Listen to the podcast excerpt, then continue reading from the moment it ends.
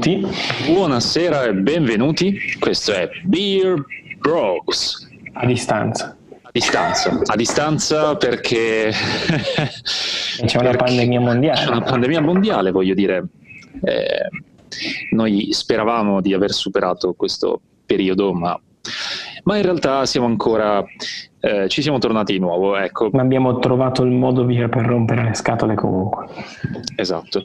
Pensate che l'idea per Billy Bros è nata proprio durante la pandemia, ci è venuto in mente di registrare, abbiamo iniziato a registrare e poi ci troviamo di nuovo a casa.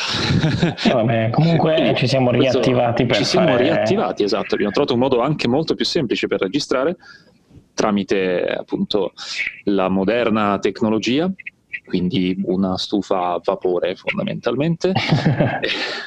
Infatti io avrei detto come introduzione l'unico show che viene bene sia da vicino che a distanza.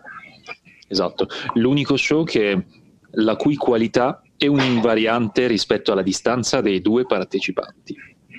Meglio suona di qualsiasi formula fisica, direi. Esatto, suona molto bene. Così però sembra che parliamo di fisica o di altre cose analoghe. No, no, no, atteniamoci al nostro esatto. menu. Cioè, Anzi, sarebbe divertente parlare Esatto, la nostra carta della birra, carta delle birre, che tra l'altro oggi eh, è molto ricca. Purtroppo saranno due le birre che dobbiamo bere. Quanto mi dispiace, soprattutto potremo bere una birra intera a testa. è vero, finalmente. Perché dovete sapere che quando proviamo le birre, quando ci vediamo per registrare Beer Bros, eh, ci dividiamo una birra, quindi eh, di solito è una singola da 33. Esatto, quindi in realtà facciamo una cosa che tecnicamente sarebbe illegale in tutti i paesi del mondo, ossia bere una birra piccola. Questo Ma per degustarla, anzi tra l'altro neanche piccola, metà di una piccola, perché se la dividiamo... Allora, tecnicamente la piccola dovrebbe essere una 25, quindi anche meno, perché 33 diviso 2 appunto sono, eh, sono 16 e mezzo. Sì, ma se Quindi, poi ne bevi tante piccole alla fine. Siccome, siccome, esatto, siccome di solito noi quando ci vediamo ne beviamo almeno più di una, almeno due, ci rientriamo. Comunque, non ci Io perdiamo. subito da questa perché ho sete. Anch'io ho un sacco di sete, ho questa, questo bicchiere qua davanti e soprattutto ci siamo dotati, dotati entrambi di due bicchieri a testa per poter fare il nostro brindisi. Esatto. E direi che chi inizia a recensire la birra? Inizi tu? Sì, aspetta che la apro. Perfetto. La verso. Eh, abbiamo pure il, il momento ASMR. Si sente, si sentirà si sicuramente. sente qualcosa, sì, ho sentito allora, qualcosa. Allora, abbiamo una birra blanche, è una blanche. blanche. Il suo nome è Clementine o Clementine, mm, Clementine. come gli piace o, leggerlo. O Clementine. O Clementine, dipende appunto dalla, dall'accento che gli si vuole dare. Allora, è del birrificio Atrium, della brasserie Atrium, è una birra belga Uh-huh. Eh, mi sono documentato un attimo anche su, sul birrificio, anche perché ne avevo già assaggiate un paio. Avevo assaggiato sì. la Chihuahua, che era una session IPA, uh-huh. e la um, One, che era una um, IPA forse basta. No, una Saison. Una saison. Uh-huh. Eh, invece oggi ho preso questa Clementine, che è una, um, appunto una Blanche. Il birrificio Atrium è famoso per queste eh, copertine, queste etichette molto dipinte, diciamo, sembrano dei quadri. Ok. Eh, posso mostrartela a distanza. Vedi molto carina. Molto carina. E, um, ogni, in realtà ogni etichetta ha un, eh, un significato. Mm-hmm. Eh, questa qua, per esempio, ehm, eh, sembra vagamente un tramonto perché ha dei colori vedi, un po' rossi, mm, c'è il cielo. E infatti il, ah. coloro che l'hanno inventata dicono che ehm, è stata scelta questa etichetta perché gli ricorda i tramonti ehm, dei giorni in cui lavoravano a questo progetto di questa birra. Ah sì? Sì. Ci sta. Allora, qual è la particolarità di questa birra molto buona mm-hmm. dall'odore molto um, speziato? Che eh, appunto, come dice il nome, ha all'interno una buccia di mandarino, cioè nel senso è ah. stato come ingrediente c'è la buccia di mandarino, o meglio, la buccia di clementina. Ehm, ha un aroma speziato, sentore mm-hmm. floreale. Beh, come tutte Direi, le blanche. Esatto, esatto, come tutte le blanche, quindi rientra in pieno nelle blanche. Quanto è fruibile ha... questa blanche? Molto, aspetta che te lo dico subito. esatto.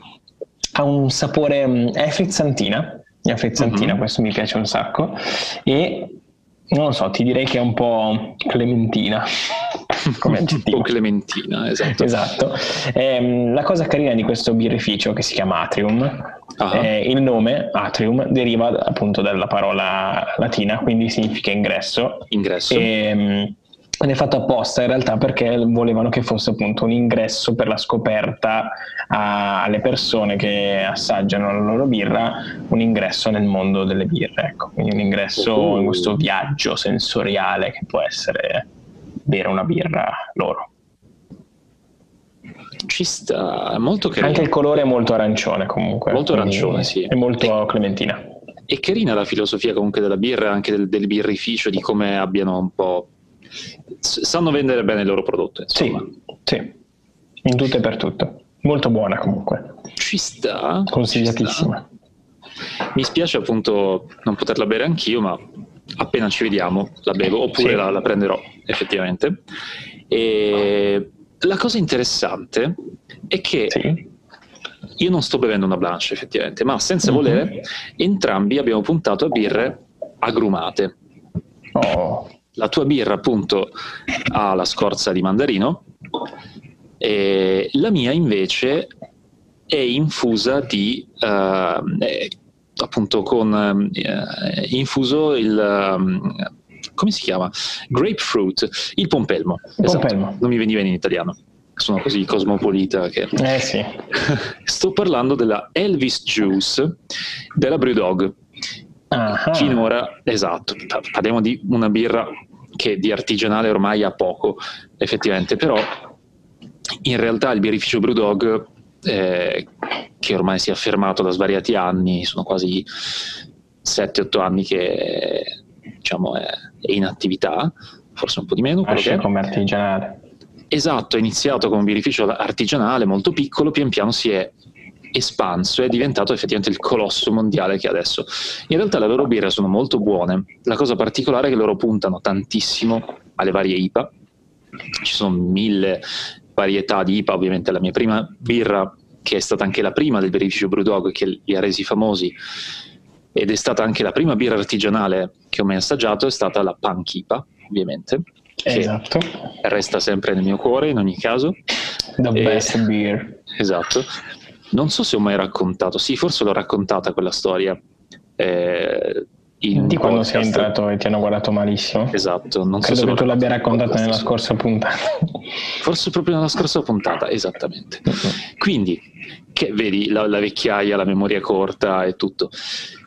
Quindi, appunto, parlo di questa Elvis Juice di Brewdog che, che cos'è? Una IPA eh, con infuso di pompelmo. Una cosa particolare qual è che in quanto IPA ha un gusto molto standard, diciamo, o almeno okay. la, la, base è, è, abbastanza standard. Ha un bel colore, devo dire. Ha un bel colore, bello. Cioè, per essere, per essere, una IPA sembra molto ambrata. Esatto, colore color miele praticamente. Ma infatti una birra che per essere una IPA hmm, in realtà è molto dolce c'è dolce, sì, ha delle note strano. caramellate, che sembra strano, dici cazzo, il pompelmo come può essere. Eh, appunto, dovrebbe essere aspro. Ma credo che sia per il tipo di eh, luppoli che sono utilizzati. Questa versione, appunto, di questa IPA particolare contiene extra pale monaco e, eh, come malti e, okay. um, e, amarillo, simco e centennial e magnum come uh, luppoli, farò finta di sapere esattamente quali sono le caratteristiche di questi luppoli, ma in realtà lo scopriremo pian piano. Lo mm, pian conosciamo piano tutti, inutile stare a parlarne perché è una cosa sì, talmente risaputa. Ovviamente è assolutamente risaputa. E la cosa interessante è appunto che eh, c'è anche un'aggiunta di arancia rossa in realtà. No. E Così, per dare... che, esatto, questa birra nasce come birra sperimentale e la cosa particolare qual è stata? Che nel 2015 la Brewdog lancia questa birra appunto in versione sperimentale chiedendo ai bevitori a, di esprimere la, la, la, loro preferenza scegliendo eh, appunto come capita spesso a quanto pare per Brewdog ogni anno eh, diciamo, buttano fuori delle birre sperimentali chiedendo qual è la loro preferita. E nel 2015, di sondaggio per le elezioni. Esatto, nel 2015-2016, esattamente, quanto, quanto, siamo a tema in questo periodo? e nel 2015-2016 la birra che ha vinto questo, questo sondaggio è stata questa Elvis Juice e è molto eccentrica effettivamente perché si sente un sacco la frutta appunto non sembra neanche quasi una IPA e... Cioè, vabbè, è vero che le IPA di solito sono fruttate, però eh, di solito non, non, hanno questo tipo di sentore. Ecco. Sì, esatto. Ah, ecco, per come ecco. mi dici tu. Ecco, tra l'altro ho perso una cosa eh, leggendo, in effetti la, la ricetta finale in mm-hmm. realtà ha come luppoli eh, come malti sono gli stessi, lupoli invece Magnum, Amarillo, Simcoe, Citra e Mosaic non vorrei sbagliare, ma uno di questi sicuramente c'è nella panchipa. Comunque, la cosa particolare qual è stata? Che la cosa che mi piace raccontare è che eh, quando è stata lanciata questa birra ufficialmente come produzione stabile a marzo 2016, è stata lanciata nei Brewdog Bar e ehm, la cosa particolare è stata che, che chiunque si fosse presentato al bancone con un pompelmo in mano avrebbe ricevuto una pinta gratis di questa birra. Wow. Che la rende non c'erano probabilmente più pompelmi in tutta la zona. Esattamente, esattamente. Tu immagini la gente che va in giro con i pompelmi, magari non ne hai mai visto uno in vita mia, in vita sua. No, credo di averlo mangiato solo una volta in vita mia. Io abbastanza, un paio di volte è buono, ma troppo, troppo aspro. Ma perché sei della zona? Ma sì, sono cose della, delle mie terre, così tipico e pittoresco. E che cos'altro? Di questa birra appunto si può dire questo fondamentalmente. Ha di particolare rispetto a un normale IPA questo caramello, in realtà è molto maltosa, mentre le IPA del, del birrificio Brewdog di solito sono molto amare, molto luppolate. E questo invece... Strano comunque questo contrasto dolce-amaro, quindi. Cioè dolce, e... dolce aspro. Esatto, la cosa particolare è che è come se fosse il succo di pompelmo spremuto con un po' di zucchero fatto a birra, più o meno. Beh, va bene, ci può. È il succo di pompelmo alcolico. Esatto, invece poi il finale è un po' resinoso, un po'... ce l'ha un po' della IPA effettivamente. Va bene, ci piace. Ce le scambieremo esatto. quando ci possiamo vedere. Ce le scambieremo, ci sta. In realtà, e mi piace il fatto che una birra che in realtà sarebbe abbastanza commerciale, come quella della Brewdog, in realtà nasconda un gusto tutto sommato molto Vabbè, si vede che comunque tengono ancora tra virgolette quell'idea di sperimentazione di un birrificio artigianale e quindi poi possono utilizzare questa cosa del fatto che ormai sono diventati popolari per poter pam pam, rispendere a tutti esatto. quanti. Ma in realtà loro sono sempre così molto over the top, sono davvero fuori di testa. Sono quelli che hanno fatto una birra a tiratura limitatissima, non mi ricordo come si chiama, e venduta all'interno di scoiattoli impagliati. Okay. È inquietante. L'aggettivo, il primo aggettivo che mi viene in mente è proprio inquietante, è grottesco, ma andava bene per la puntata di Halloween. Esatto, ma credo che costi un macello di soldi. Oltre ad avere tipo una gradazione alcolica di boh, 30, qualcosa del genere. Vabbè, questo non era un problema. Esatto, esatto. Anzi, ti do subito questa, eh, questa informazione perché è interessante per dire quanto sono pazzi Ah, ok. Diciamo che questa cosa del digital, di registrare in modo digital ci permette di avere accesso all'internet molto più facilmente. Esattamente, senza pause, senza niente. Questa birra eh, 55 gradi. È una grappa. Eh, sì, cioè, boh, solo che sono tiratura limitatissima, solo 10 bottiglie sono state prodotte e, ed è stata riservata esatto, è stata riservata solo agli investitori che hanno investito nella, nella Brewdog almeno 20.000 dollari al programma che loro hanno appunto la Brewdog che si chiama Equity for Punks che è bastava una... chiedere lo facevo anche io eh, esatto ce l'ho proprio in tasca 20.000 dollari. E perché Brewdog ha lanciato dollari. esatto perché Brewdog ha lanciato questo, questo, programma di crowdfunding che si chiama Equity for, for Punks in cui appunto tu puoi diventare fondamentalmente un, appunto, un investitore un, un investor de, della, dell'azienda e ovviamente hai delle, delle particolari Beh, uh, eh? vantaggi. Vantaggi, Beh, sì, ovviamente. Eh, ci metti tutte le campagne crowdfunding alla fine. Certo. E Va bene, dai. Direi che dalla birra in realtà non abbiamo fatto il nostro brindisi in tutto questo. È un cheers digitale. Un cheers digitale. Esatto.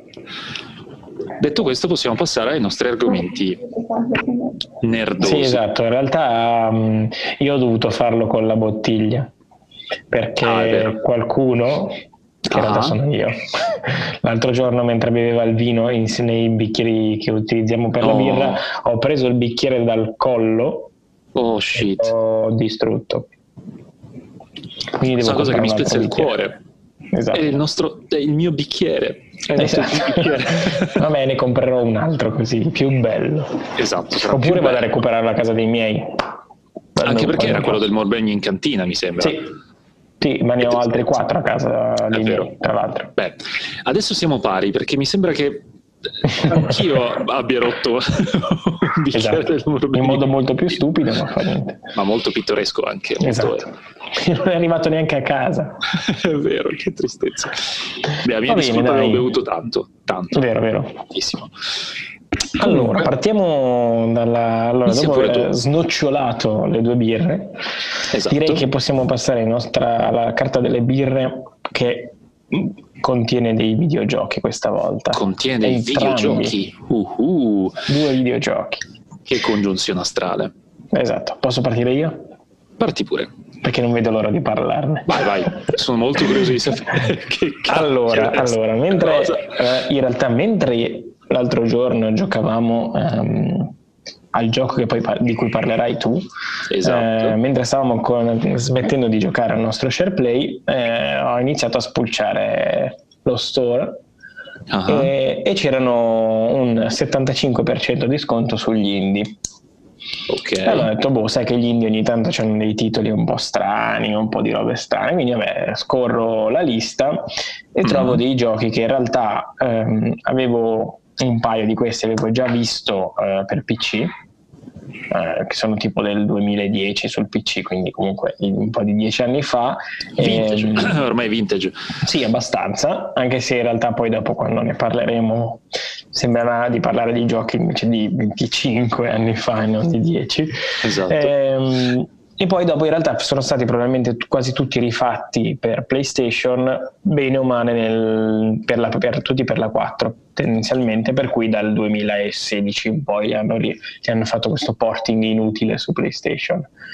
Uh-huh. Ehm, tra questi, mh, mm, quello che mi ha attirato più attenzione è Forestry The Simulation 2017. Forestry The Simulation, ok.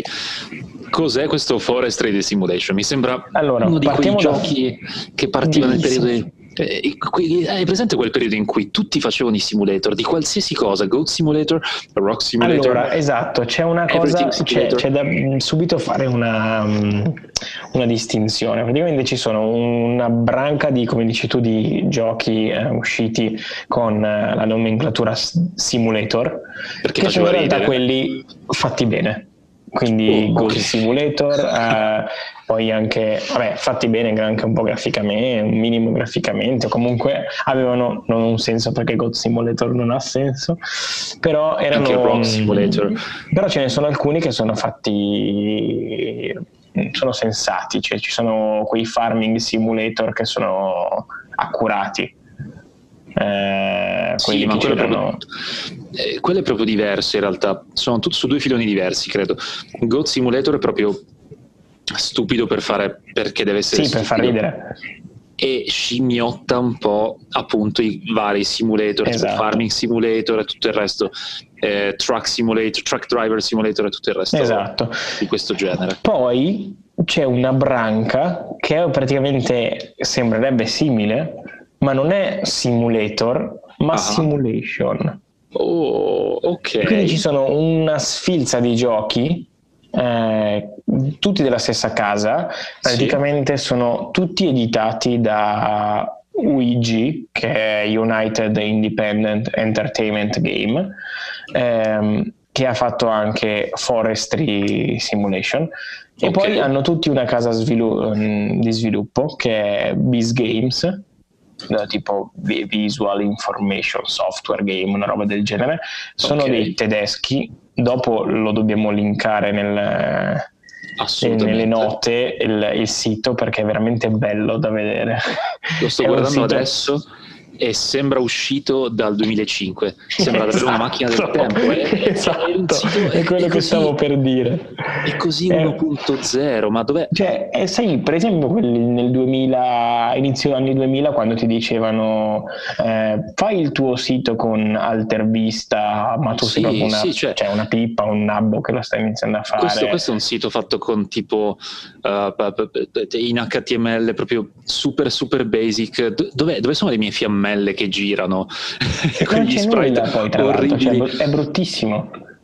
e, e, se tra l'altro se tu guardi eh, ti dice poi se guardi la storia della compagnia ti parla di tutti quanti eh, i, le loro associazioni con quali altre case produttrici lavorano e tutte queste cose uh. poi c'è la, la sezione in cui ci sono tutti i giochi uh-huh. e ti dice ci sono un tot di giochi per PC perché nascono tutti per PC non parla okay. assolutamente di PlayStation.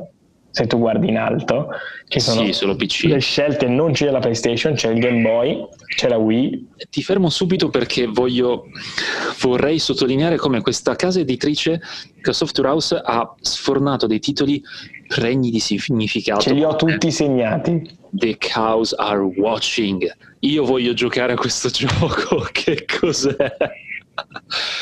Wow. Oggi, ti, wow. oggi ti, cioè, guarda, ti, ti, leggo la lista dei videogiochi che Biz Games ha fatto. Mm, la mia serata è appena svoltato.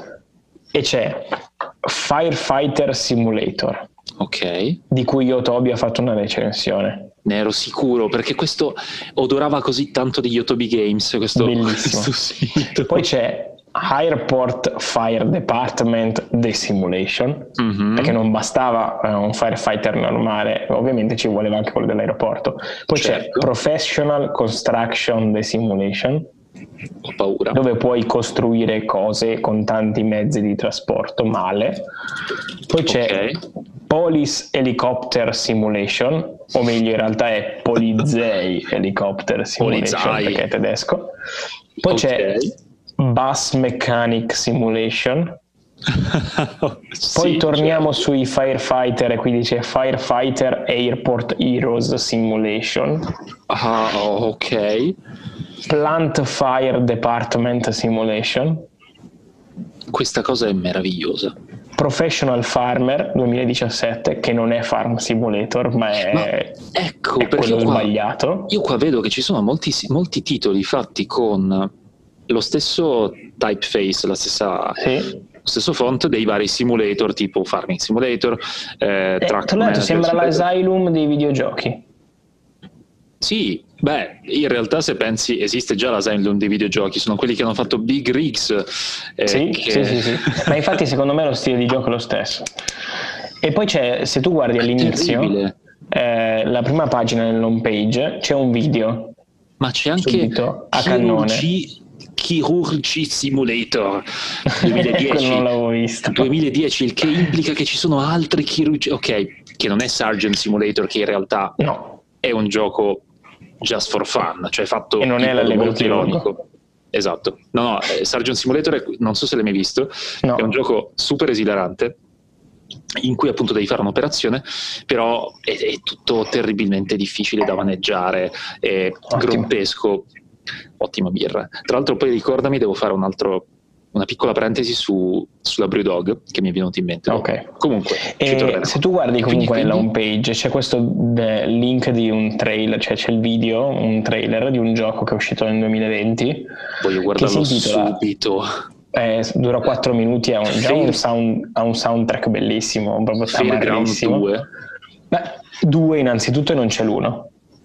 Wow.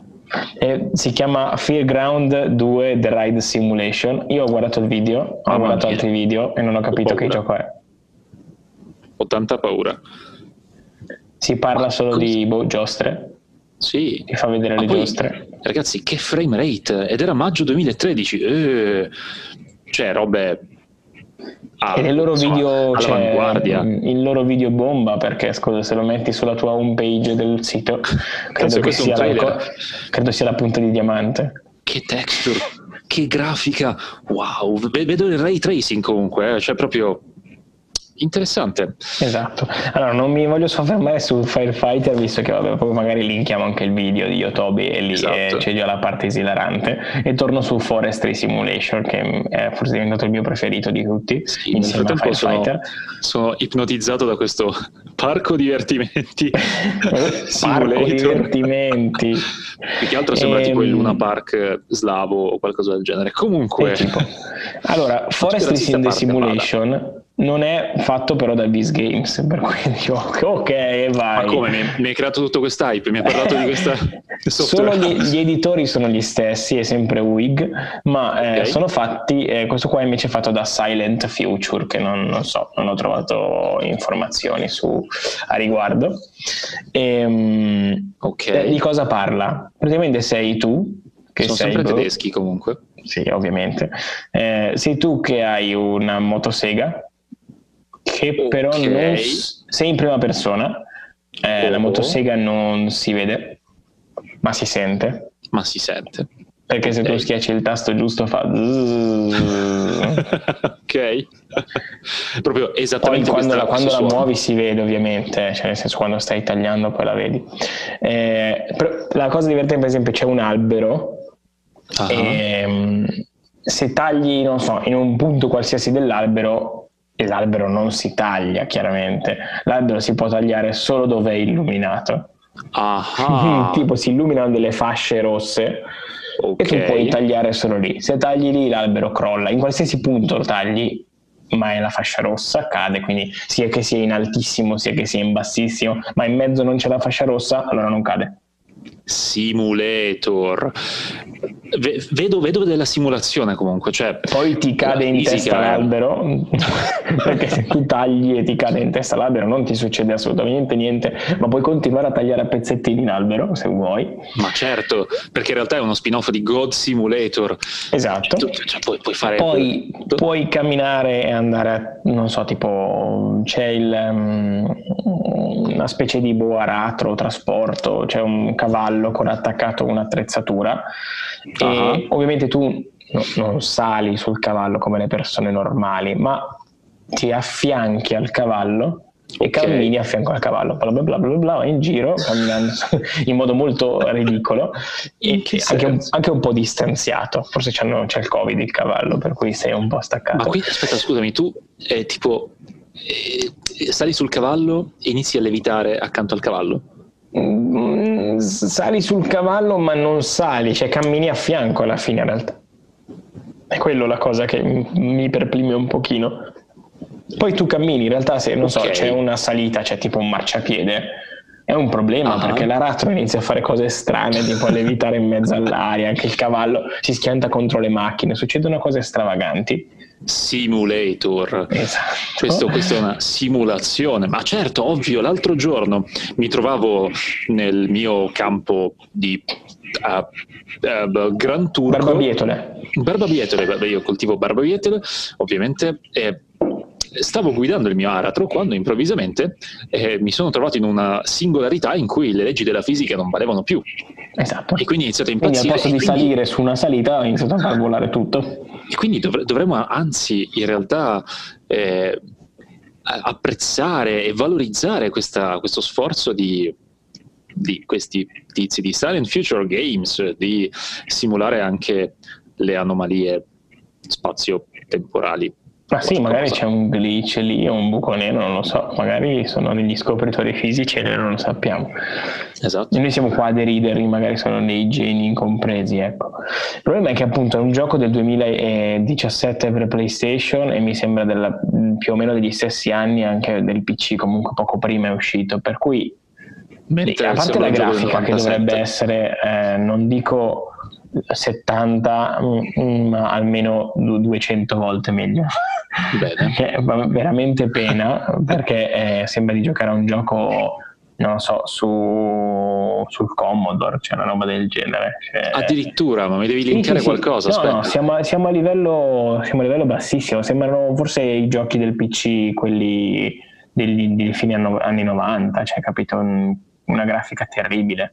Aspetta, di quelli che compri a 1,50 euro insieme al, al magazine. Cioè, quella roba, quella roba Oddio, terribile. Ma è terribile, lo sto guardando adesso. Vabbè, non è così terribile, ma sembra uscito. Allora, non, intanto il gioco ha delle ombre pre- inesistenti, praticamente, o quasi. E, e poi le texture sono orribili. È tutto così spigoloso, non c'è illuminazione, o quasi. Eh, non lo so, sembra tipo non so se mi hai giocato a eh, Garry's Mod, che era una sorta di sandbox no. della Valve, quelli che hanno fatto Portal, Half-Life e così via. Era un sandbox in cui tu avevi questo, questo terreno molto anonimo. Oh, che bello, vedo un cavallo storto. Ah, ho visto questa cosa. Oh, oh no. Ah, è ma bellissimo allora, che puoi mettere il cavallo in diagonale. Ho capito, ma sì, vabbè. Allora, credo che ci stia perché magari tu che fai eh, appunto che vuoi passare l'aratro magari non, non vai in sella al cavallo, lo porti per non lo so come funziona, non sono un... No, no, ma non, non credo che tu lo possa portare a fianco, cioè... Cioè, dovremmo chiedere un contadino, quindi nella prossima puntata di Beer Bros avremo come ospite un contadino bergamasco, non lo so, ci faremo dire qualcosa, insomma di sicuro non mi sembra molto accurato nel, dal punto di vista né di gameplay né di real life. Però sembra molto divertente. No, no, guarda, è divertentissimo. A parte che mi piace esatto. tantissimo Goat Simulator, per cui è diventato uno dei miei giochi preferiti. E, e, e, tra l'altro è scontato, per cui volendo si può comprare a poco prezzo su, su PlayStation Store. Guarda. Anzi, ti dirò di più, a soli 50 euro c'è uh-huh. un gioco che si chiama World Simulation ok e ci sono dentro tutti Davvero? Sì. Ma lo compro tipo subito, non vedevo l'ora di spendere 50 euro che potrei spendere in birre, per esempio. E Beh, visto... Pensa quanto divertimento faresti. Poi io, visto la grafica e la quantità di mappa, penso che peseranno tipo 2 mega. Per quello dovrebbe occuparti tantissimo. Ma poi voglio dire, scusami, questo dicembre ti vuoi prendere il Beery Christmas o World Simulator? Io credo che vorrei fare entrambe le cose nello stesso momento. Beh, certo. Sarebbe, sarebbe, l'ideale. Ovvio, perché bisogna essere ubriachi per apprezzare questi giochi. Exactly. Bene, quindi Beer Bros per il sociale. Eh, oggi questa è la prima puntata in cui recensiamo un gioco oggettivamente brutto, ma ne cogliamo assolutamente lo spirito. Eh, lo spirito. Lo, lo, spirito, spirito punto. Punto. Basta. Come posso valutare questo esatto. ammasso di brodaglia? Se, eh... valuti, se, valuti, qualcosa di più della corona, mi offendo. Vabbè, eh, vai. No, dai, io non gli darei un, un, voto così brutto. È un allora, una praticamente birra che tu vai al supermercato e ha l'etichetta molto, cioè no, non al birrificio ma proprio al supermercato, quindi okay. sai già che la quality può essere ridotta. Quindi che potresti lì, trovare vedi, birre schifose, ok. Esatto, però vedi l'etichetta che è super eh, trash, ma ah. bella, ma fatta bene e quindi sì. dici, vabbè dai, perché no? Poi costa eh, 1,20 euro da 75, perché non provarla tanto? Eh, certo. Mal che vada, mal che vada è benzina, cioè la metto nella mia macchina, cioè va benissimo. mal che vada qualche cosa ci puoi fare, no?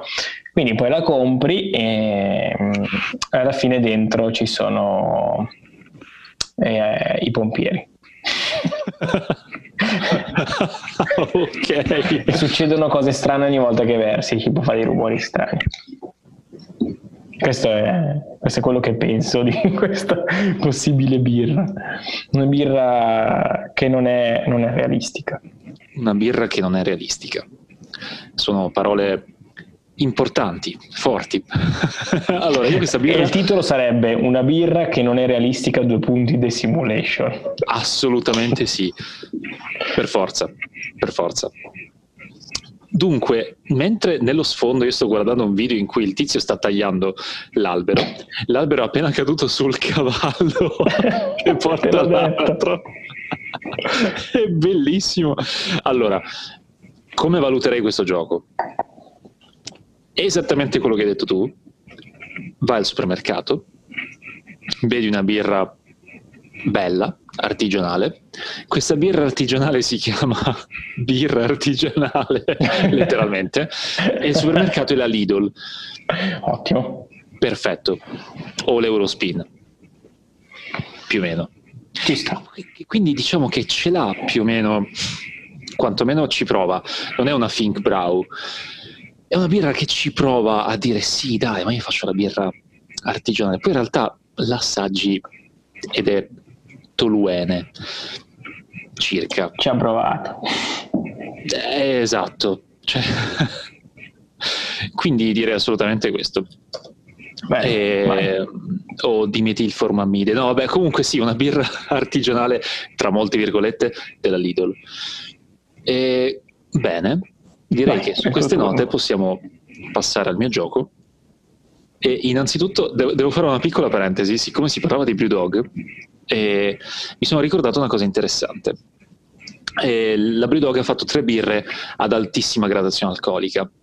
E la prima è Sink the Bismarck, che aveva tipo 41 gradi, una roba del genere. Quella prima ancora, anzi, si chiamava appunto, eh, anzi l'ultima si chiamava eh, quest- che si, si chiama questa qua?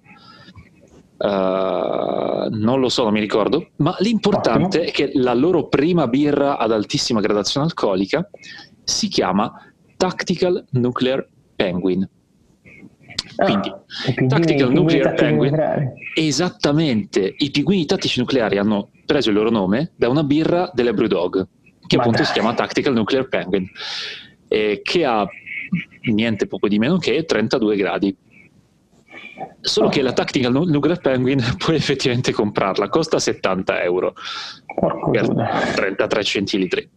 Però, quindi e, magari... E l'altra volta eravamo estasiati per aver speso ben 15 euro, figurati 70. Esatto, solo che adesso non è più disponibile. Mannaggia. Meno male. Meno male. Però era un Imperial Stout, molto fico. Ad ogni Parla. modo, parlaci del questa... gioco che condividiamo. Esatto, perché vi dobbiamo parlare di una cosa importantissima. Vista la, la, nuova situazione, il contesto in cui ci troviamo, il lockdown, la distanza fisica, insomma, e tutto il resto, abbiamo deciso di provare a far partire un nuovo format, ossia oltre al nostro podcast, e potrebbe essere divertente fare delle live su Twitch. Su Twitch.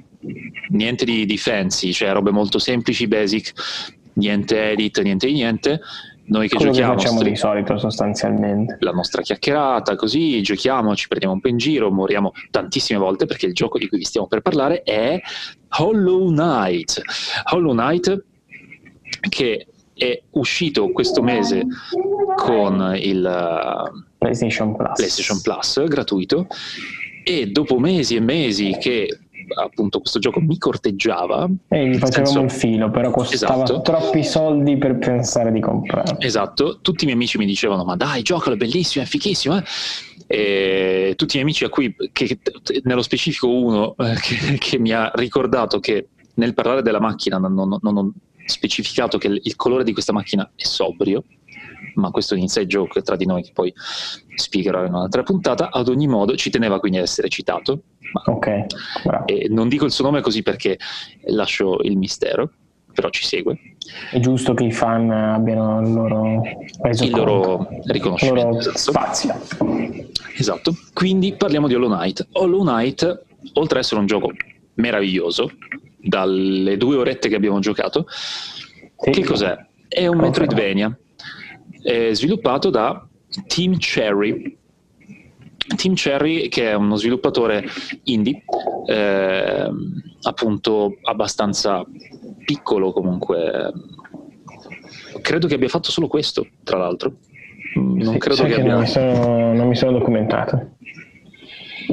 In realtà io sì, come puoi sentire dal mio non eh, rumore di tastiera che digita, in realtà no, ha fatto principalmente ha fatto Hollow Knight, cioè è partita con... Eh, ha fatto anche Hollow Knight uh, Silk Song. sì, che dovrebbe uscire a breve o dovrebbe essere già uscito, in realtà non mi sono... No, no, non è ancora uscito. Non è ancora uscito, esatto, in realtà ho seguito questa cosa molto di sponda perché eh, c'è uno nel nostro gruppetto di amici giù a Catania che è particolarmente patito di Hollow Knight e appena hanno annunciato Silksong in realtà perché a quanto pare ne avevano parlato già da molto tempo e avevano preannunciato il fatto che sarebbe uscito alla fine l'hanno annunciato questo dicembre se non sbaglio o qualcosa del genere probabilmente Beh sì, se scorso. pensi comunque a Hollow Knight il primo è comunque del 2017 per PC ed è la del 2018 per cui un paio d'anni che c'è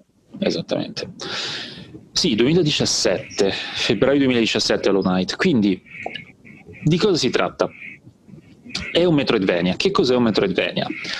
Eh, la parola Metroidvania è un portmanteau, un portmanteau, scusate il mio francese così perfetto, delle Come parole. francese. Esatto, Metroid e Castlevania.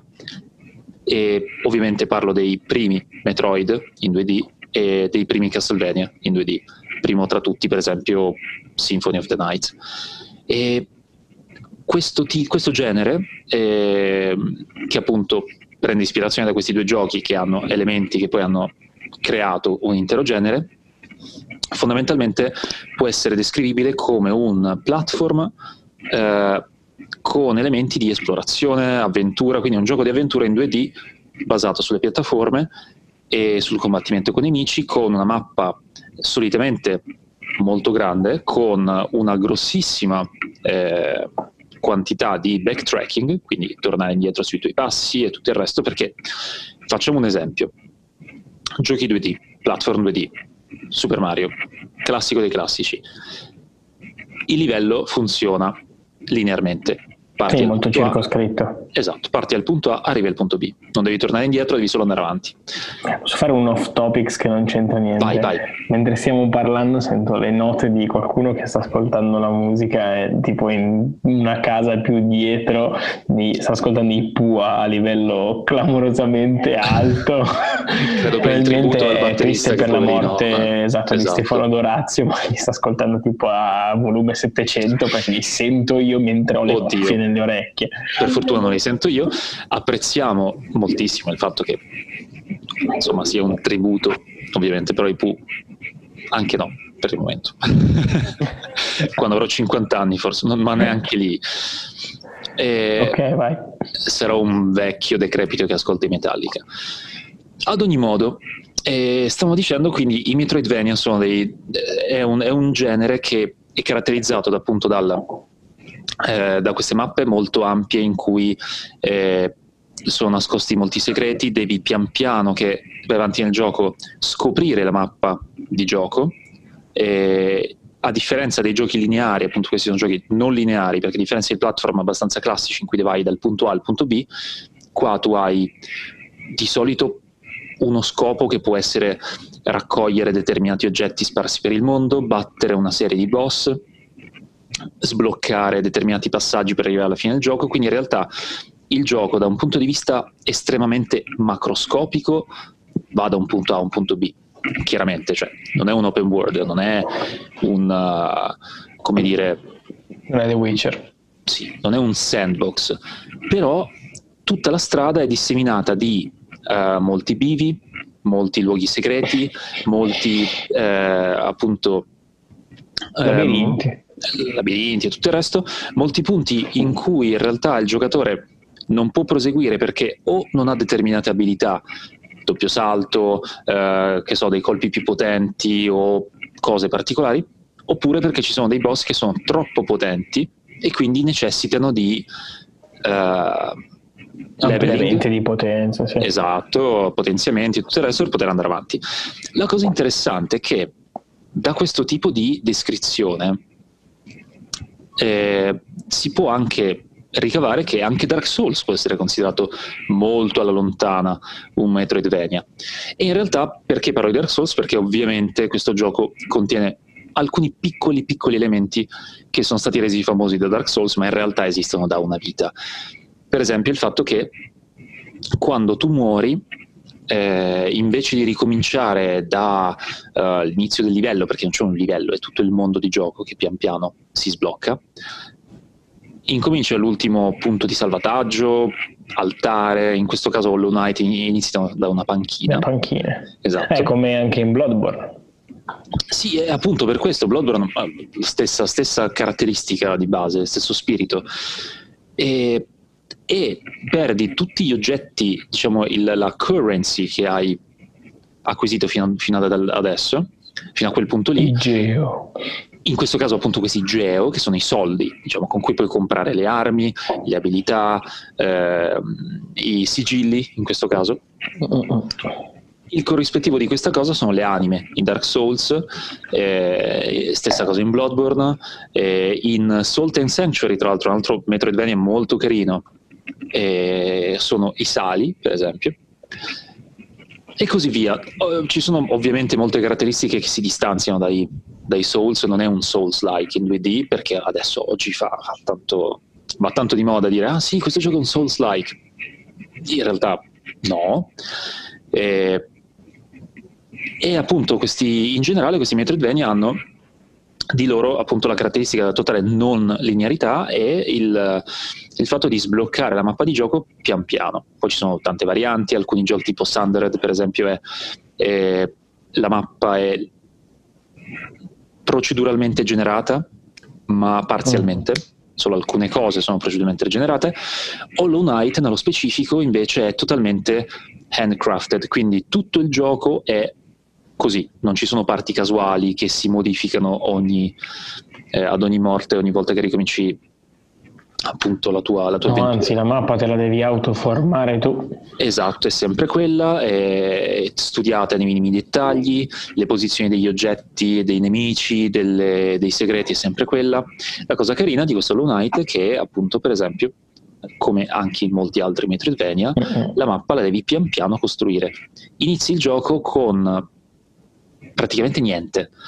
Questo contribuisce a darti un po' la, la sensazione di totale spaesamento perché dici ma cosa sono, che cosa devo fare? Sì, boh, sì, sì okay. tra l'altro a volte almeno negli altri giochi, in alcuni altri giochi un minimo di infarinatura di storia ce l'hai, qua proprio non c'è un tubo, cioè vieni tra sì, vieni buttato nel mondo di gioco. E ti dicono che in questo mondo, eh, in questo regno, c'è una sorta di eh, male che ha infestato tutto quanto il, eh, tutto quanto il mondo. Eh, questa ambientazione in realtà è molto ispirata, cioè, chiaramente il design si basa sul eh, design degli insetti cioè l'aspetto dei nemici, dei mostri, dei, uh, dei, dei, PNG è tutto molto insettoide. Quindi questo regno di insetti, tra larve, scarafaggi e altri eh, esseri mostriciattoli, mostriciattoli. Sì, a Pokémon tra l'altro. Io sì, di Pokémon, ci rivedo un sacco di Pokémon. C'è un Typhlosion, un Zigzagoon. Esatto, questo mondo chiamato Hollow Nest è, appunto in italiano è, come si chiama? Nido Sacro. Nido Sacro. E vieni catapultato in questo mondo e ti viene detto sei un cavaliere senza nome, sei un cavaliere, devi salvare il mondo. Esatto, esatto, cavaliere vuoto, senza scopo. Infatti, mi sembra senza... che abbia un t- sottotitolo tipo Cuore vuoto, la nuova del, del gioco, no? Ah no, quello credo che sia la versione del gioco Uh, noi abbiamo preso appunto eh sì, cuore, cuore vuoto tipo Heart of Void mm. Che Void Heart scusami è praticamente il porting per PS4 e Xbox One di Hollow Knight si chiama appunto Void Heart e che contiene un po' di, è un aggiornamento fondamentalmente con un po' di bug fixing e un po' di contenuti aggiunti. Quindi diverso da quello della Switch? No, pochissimo in realtà. Allora, si tratta di una versione rivista, una sorta di uh, tipo uh, Definitive Edition che ormai va mm, molto di moda con i giochi indie fondamentalmente, perché il gioco inizialmente è stato rilasciato per PC e Switch. Eh sì successivamente è uscito per PS4 e Xbox One. E Ci fondamentalmente sta, è un gioco da Switch, effettivamente. Sì, sì, assolutamente sì. E in questa Void, Void Heart Edition, eh, in sostanza ci sono un po' di eh, fix sia di bug sia di bilanciamenti del, del gameplay e così via, però fondamentalmente è lo stesso gioco base. Quindi, in sostanza, cosa succede? Il cavaliere, appunto, arriva in questa, in questa città di Pulveira e incontra alcuni uh, personaggi strani che parlano un linguaggio strano. Esatto, la lingua di questi, uh, guarda, la lingua di questi personaggi, ovviamente inventata, è seconda solo a quella dei personaggi di Monster Hunter, come stranezza. Ma a me ricordano molto quelle di Overcooked. Parlano tutti un pochino, effettivamente e all'inizio il personaggio ha solamente una sorta di spada a forma di punteruolo, qualcosa del genere. È ago di aria in realtà. Esatto, esattamente. È un gioco ovviamente, eh, senza stare a dirlo, un gioco totalmente 2D, tutto disegnato con uno stile appunto da, come se fosse disegnato a mano. Tra l'altro bellissimo comunque. Sì, sì, allora artisticamente è un gioco meraviglioso.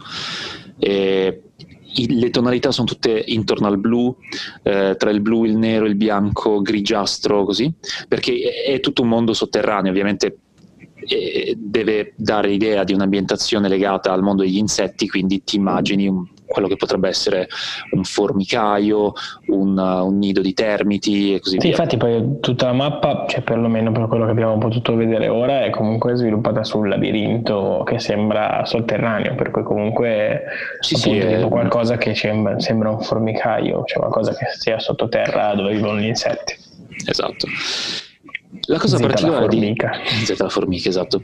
La cosa particolare di questo gioco mi viene appunto da confrontarlo con l'ultimo, il gioco più vicino a questo gioco che ho giocato finora è stato Thundered. Molto carino anche quello, abbastanza profondo anche come gameplay. Questo ha di particolare appunto che inizialmente appunto hai solo questa singola arma, un tasto per l'attacco, hai una combo base e il, il gameplay è molto reattivo, nel senso il personaggio eh, salta e combatte, si muove in modo molto molto preciso.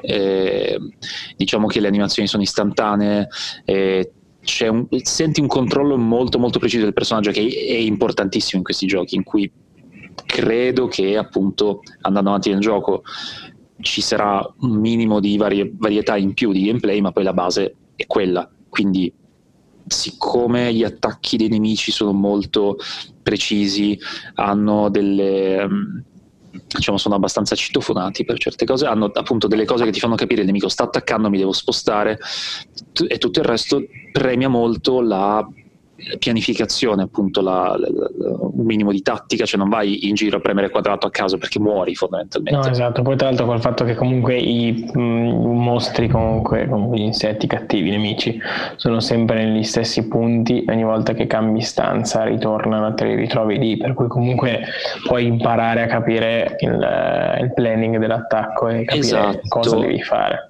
Esatto, in realtà è un gioco molto tecnico. La cosa particolare è che, a differenza di Sundered, appunto, di altri giochi, è tutto perfettamente eh, predeterminato, quindi le posizioni dei nemici, le posizioni iniziali dei nemici, il numero di nemici in una stanza e così via, almeno da quello che abbiamo visto finora.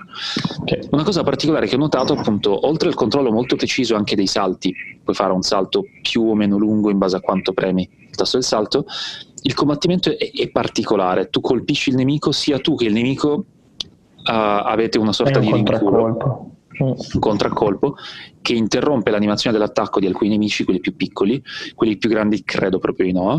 Il fatto è che ovviamente il fatto di avere un contraccolpo e quindi una, un leggero tempo di eh, recupero per prima di poter riattaccare, che corrisponde anche a un, a un altro tempo di recupero del nemico, ti obbliga ad essere abbastanza tattico nell'attaccare, spostarti nel posizionamento e tutto il resto. Insomma, magari ci sto leggendo più di quanto ci sia, però l'ho trovato un gioco Fa molto niente. curato.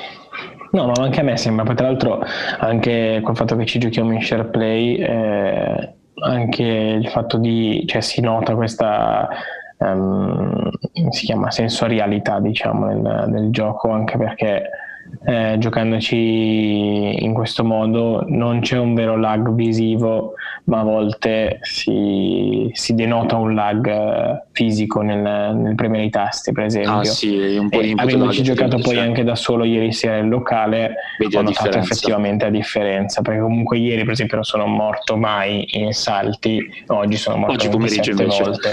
eh, cioè, adesso va bene, va bene tutto, però ma sì, diamo la colpa all'input lag, no lo so, lo so ci credo. no, però quanto... cioè, questo, questo, denota quanto è importante comunque fare un salto di un certo modo, comunque premere il tasto in una certa maniera, cioè non è il tasto a caso. E cioè... tra l'altro credo che la fisica dei, dei salti in questo gioco sia molto eh, molto precisa e molto simmetrica anche se non sbaglio. Mm. Avevo letto un po' di cose riguardo alle scelte che possono fare, che fanno di solito i, gli sviluppatori per eh, calibrare i salti dei personaggi, per simulare il fatto di avere una certa inerzia, cosa che qua in realtà c'è molto poco, cioè il personaggio è molto reattivo, tu ti fermi, il personaggio si ferma improvvisamente, salti, il personaggio salta immediatamente. Sì, sì, la parabola che fa credo che sia perfettamente simmetrica, il che aiuta molto nella precisione dei salti, credo che sia Questo sì che è calcolato bene con la fisica. Esatto. Credo che sia molto simile a Super Meat Boy, che è un altro gioco in cui siccome la parte platform è la base, quello proprio un platform, uh-huh. la precisione nei salti è assolutamente fondamentale. Io ho giocato simile Child of Light per PlayStation 4. Child of Light è un gioco che viene spesso accomunato a Hollow Knight come è esattamente l'opposto probabilmente perché lavora su toni luminosi rispetto ai toni esatto. scuri di questo gioco, però comunque penso che come strategia simile, cioè come, come gameplay bene o male sia più o meno lo stesso. Poi in realtà non l'ho finito perché l'ho un po' abbandonato, mm-hmm. potrei in realtà riscaricarlo perché questo qua era gratis con PlayStation Plus un paio di anni fa. Però sì, cioè, perché probabilmente come gioco tendenzialmente... Eh, evito di giocare a questi giochi su, sulla Play. Eh, non mi piacciono di più su Game Boy, Switch, roba del genere. Sono, Sono giochi molto più... portatili, mm. effettivamente. Esatto. Infatti, se non l'avessi appunto preso sulla Play tramite il, il PS Plus, penso eh, di aver esatto, cioè col fatto che anche se me ne hanno parlato tutti benissimo, per quanto era bellissimo, però comunque non, non avrei pagato 15 euro per comprarlo, ecco. Mm-hmm. Dunque, quindi stiamo dicendo eh, il, il gioco appunto si sviluppa come vi ho spiegato, quindi c'è una mappa che pian piano Uh, si espande, come abbiamo detto prima all'inizio, sei totalmente spaesato, non sai chi sei, non sai cosa devi fare, non hai una mappa, non hai niente, totalmente zero. La prima volta che poi arrivi da un mercante capisci che tutto quello che ti aiuta nella navigazione nel gioco, così come le abilità, così come tutti gli elementi di gameplay, però anche quelle cose che nella maggior parte dei giochi in realtà diventa ormai una prassi, una mappa, un puntatore, eh, i punti di salvataggio e così via, e devi acquistarli, devi prenderli da, da, da, da dei appunto spendendo la, esatto, spendendo la moneta del gioco, questi geo. E anche la, la storia in realtà come in molti giochi simili, come appunto anche in Dark Souls. Lo cito, pur non avendoci mai giocato, sappi che non ho mai giocato in Dark Souls. Ho iniziato Demon Souls, abbiamo iniziato insieme in Bloodborne, non ho mai giocato in Dark Souls, qua lo confesso. Appunto, la storia si sviluppa pian piano, scopri pian piano tante cose di questo gioco man mano che parli con i PNG. Eh sì, esatto, secondo me come la mappa si, si crea eh, giocando, quindi come, come, esplorando, trovi, scopri la mappa, esplorando, scopri PNG, esplorando, scopri la storia. Esatto. L'assurdo quindi... comunque è un po' particolare, particolare, comunque tipico anche di questi giochi, il fatto che comunque eh, hai iniziato e non ti hanno detto praticamente nulla. Sì, totalmente. Eh, abbiamo giocato due ore e della storia non sappiamo comunque nulla. Cioè, non abbiamo fatto niente, abbiamo scoperto esatto. solo 3-4 PNG, abbiamo ampliato la mappa o magari ucciso una specie di boss, ma eh, di storia del perché, cosa dobbiamo fare, qual è l'obiettivo, dove dobbiamo andare a parare. Vero. Wow. Vero. Che interessante, fa parte, cioè una cosa assolutamente intenzionale, fa parte del, dello stile di questo, No, no, ma ti viene voglia di giocare perché non, non, so, non, capisco dove devo andare a parare, per cui vado avanti. Sì, sì, curioso. Poi ogni volta che cammini comunque scopri parti nuove della mappa. Esatto. Dici, ok. Tipo, oggi prima di staccare abbiamo scoperto che esiste il uh, fast travel, praticamente la, una sorta di teletrasporto da, mm. da, tra varie aree fondamentalmente. Tanto esteticamente bellissimo. Meraviglioso. Sali su, una, su un coleottero che ti dice ehi eh, è tanto che non vedo abitanti in questa zona. E qua ti fa capire che appunto questo regno è stato abbandonato per qualche motivo probabilmente questa, questo male indicibile che si è abbattuto su questo mondo. Però mi ricordo benissimo tutte le gallerie tutti i cunicoli quindi ti posso portare in giro. E quindi sali su questo coleottero sembra, sembra Totoro.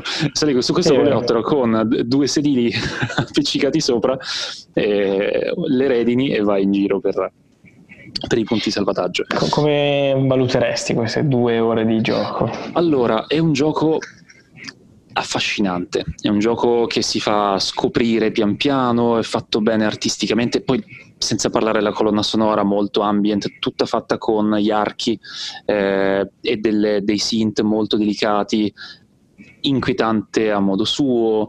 Eh, è molto bello, ha un bel setting fatto davvero davvero bene, non riuscirei a trovare un, punto negativo fondamentalmente. Non è neanche no, troppo difficile per ora. Magari più, più in là abbiamo fatto sul primo boss, i nemici più in là ci faranno il culo, ma... E i boss no, in realtà siamo morti in modo molto stupido sempre. Esatto. Ah, un'altra cosa che appunto, se, ovviamente lo saprete già, ma eh, come in tutti i giochi simili a questo, se muori, come ho detto, perdi tutte le tue, la, la tua valuta, quindi in questo caso questi geo, però la puoi recuperare devi tornare nel punto in cui sei morto, c'è la tua anima, vai lì e uccidi il tuo spettro e recuperi tutto. E poi il sistema della vita è molto interessante perché man mano che ti colpiscono perdi eh, tipo un tot di vite fisse, è una barra della vita tipo molto discretizzata, però una scelta tattica è quando sta scendendo la tua vita, puoi recuperare la tua vita utilizzando una sorta di contenitore di, appunto, di anima, di anime, questo contenitore si riempie man mano che uccidi i nemici. Quindi tu durante e questo lo rende un po' meno, un po meno Bloodborne. Ecco. Esatto, esatto. È, è, punitivo ma non troppo. Esatto. Uh, quindi per il momento se dovessi valutare la difficoltà del gioco delle prime due ore di gioco mi sembra molto bilanciato. Sì, no, eh, meglio, ci sta, cioè nel senso se fosse stato complicato l'avremmo abbandonato tipo Bloodborne, mi spiace. Esatto. Meglio, Però, cioè, senso, sì. Dà l'impressione di essere un gioco molto ricco, molto pieno di cose, molto, molto raffinato. Quindi tagliamo corto. Sì, dai. Perché inizia a farsi abbastanza tardi. Questa, questo gioco, secondo me, è uno a quadruple acida. Perché? Perché è oh. diventata la mia nuova birra preferita, quasi. e questo gioco mi sta piacendo davvero molto e quindi probabilmente direi proprio che può essere questo, perché è una birra molto ricca, molto piena di sfumature, molto particolare, fruibile, ci non, sta, è, ci sta. non è complicata da, da, da bere. Tu invece? Invece mm, io mm, oggi sono per le birre descrittive più che per gli vai. stili, per cui vai, vai. è una birra che se tu mm, la compri, cioè esteticamente eh, uh-huh. alla visione sembra una specie di quadro, cioè tipo un'etichetta molto, molto curata, molto disegnata. come, come, quello di prima, come il tuo gioco Forest esatto, esatto, esatto. Però okay. ehm, ovviamente ci sono degli insetti disegnati in, in, in fine art. Interessante, quindi dovremmo, dovremmo cercare una birra che ha sulla sua etichetta degli insetti. Esatto, ci penseremo. E, um, nel frattempo passano persone di me. Esatto. E, um, una, una birra con Tanto un'etichetta non molto, registriamo il video. Esatto, molto tecnica e tattica e molto carina da vedere, molto artistica.